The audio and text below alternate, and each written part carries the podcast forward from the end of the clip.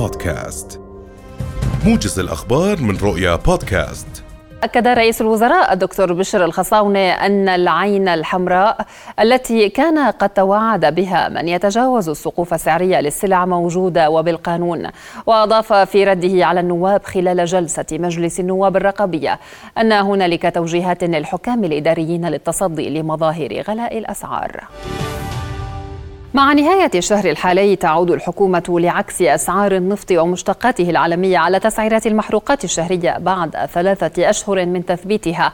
فيما أظهرت الأسبوع الأول من شهر نيسان الحالي أظهرت الأسعار انخفاضا في معدل أسعار برنت بنسبة 12% ومعدل أسعار البنزين بنسبة 6% مقارنة بشهر آذار الماضي وذلك بحسب النشرة الاسترشادية الأسبوعية التي تصدرها وزارة الطاقة والثروة المعدنية. Yeah. تفاعل كبير من المواطنين شهدته فعالية الليالي الرمضانية في محافظتي جرش والطفيلة والتي تقدم أنشطة منوعة بهدف إيجاد مساحة ثقافية وترفيهية طيلة أيام شهر رمضان المبارك وبشكل مجاني.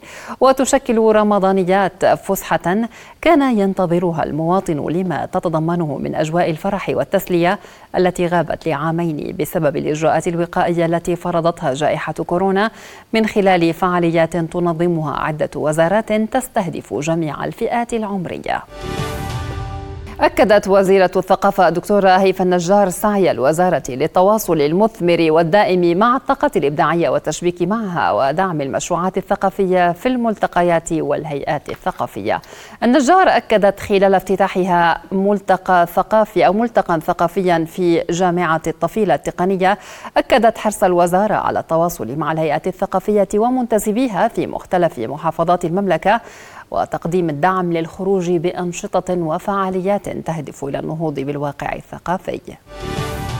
شيع الفلسطينيون جثماني الشهيدين محمد غنيم في بيت لحم ومحمد زكارني في مدينة جنين اللذين ارتقيا برصاص الاحتلال يوم أمس فيما احتجز الاحتلال جثمان الشهيدة مها الزعتري التي ارتقت عند أبواب الحرم الإبراهيمي في الخليل في اليوم السابع والأربعين من العملية العسكرية الروسية في أوكرانيا أعلنت وزارة الدفاع الروسية أن سلاح الجو الروسي أصاب 78 هدفا عسكريا أوكرانيا خلال اليوم الماضي.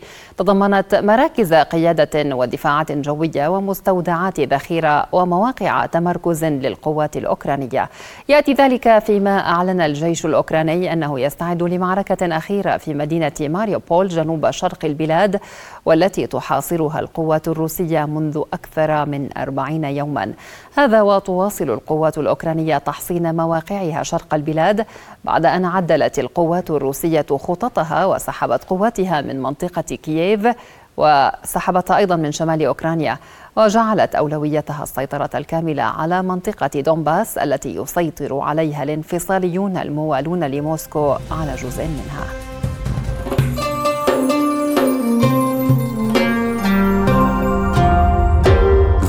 بودكاست